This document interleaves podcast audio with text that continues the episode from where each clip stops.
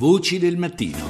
Le 6.39 e 44 secondi, ben trovati all'ascolto per la seconda parte di Voci del Mattino da Fabrizio Noli e diamo subito il buongiorno, ma nel suo caso e buonanotte, a Giovanna Botteri, corrispondente da New York. Buona, buonasera a te Giovanna. Ecco. Sì, decisamente una buonanotte così eh, Giovanna, eh, intanto eh, questo annuncio del sindaco De Blasio sul primo caso di Ebola registrato a New York, diciamo questo medico appartenente appunto a Medici Senza Frontiere, appassionato che europeista, come ha vissuto la città questo annuncio, peraltro dato anche in spagnolo, segno de, diciamo, tangibile di sensibilità anche nei confronti della cospicua eh, comunità ispanoamericana?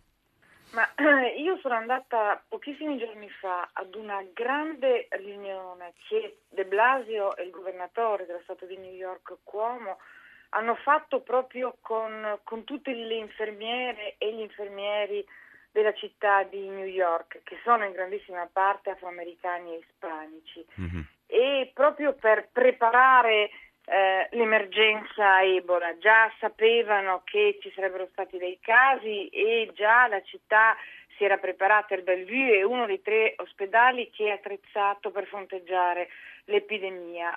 La eh, cosa che sia De Blasio che Cuomo hanno detto con molta chiarezza che il primo nemico, prima ancora del virus e dell'epidemia, è il panico, la psicosi e la paura. E quello in qualche modo che ha ripetuto De Blasio oggi, bisogna impedire a tutti i costi il, il dilagarsi del panico prima uh, della, della, paura. Questo certo. era un medico che è stato in Liberia, che quindi è stato addiretto contatto con, con, con, i malati e con quelli che sono morti eh, mhm. di eh, Ebola.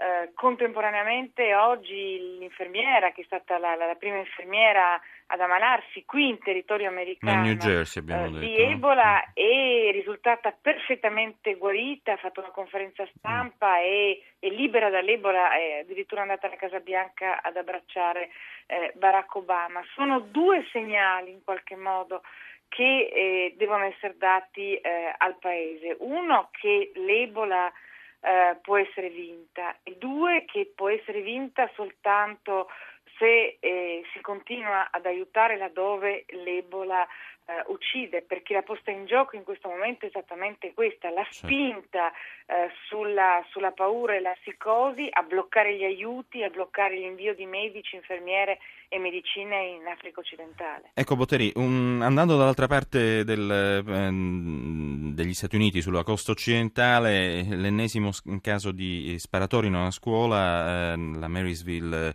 eh, Pilchuk eh, High School dello Stato di Washington, il bilancio non è stato tragico, ma insomma negli ultimi 15 anni dalla Columbine eh, non si finisce di sparare nei licei americani, questo potrebbe diciamo, sintetizzare se dovessimo fare un titolo eh, così un po' brutale. Ma eh, la cosa che colpisce è, è, una vicenda molto particolare, il protagonista è un, un ragazzo molto amato, molto popolare nella, nella, sua scuola, tra l'altro un ragazzo indiano, eh, nativo indiano perché eh, la, la, scuola, il liceo si trova nella, nel territorio del, di questa tribù a cui il ragazzo eh, appartiene e, ed è una storia banale nella sua semplicità, eh, la rottura con, con, la sua fidanzatina mm-hmm. e il problema è che drammi adolescenziali che abbiamo vissuto, che vivono adesso i nostri figli e che tutti hanno vissuto, in America si trasformano in tragedie in, e, in stragi, come se non potesse esserci un, un passaggio uh, più tradizionale tra il, il vivere male, eh, la certo. solitudine, perché stiamo parlando sempre di scuole, sempre di adolescenti, sempre liceo, come certo. se in certo. qualche modo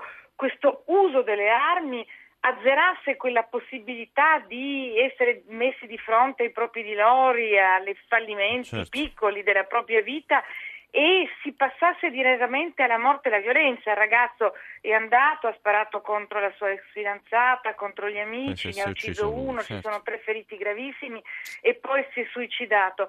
E, ed è come se fosse l'incapacità di, di vivere certo. delle tragedie che tutte le generazioni hanno vissuto. Grazie a Giovanna Botteri.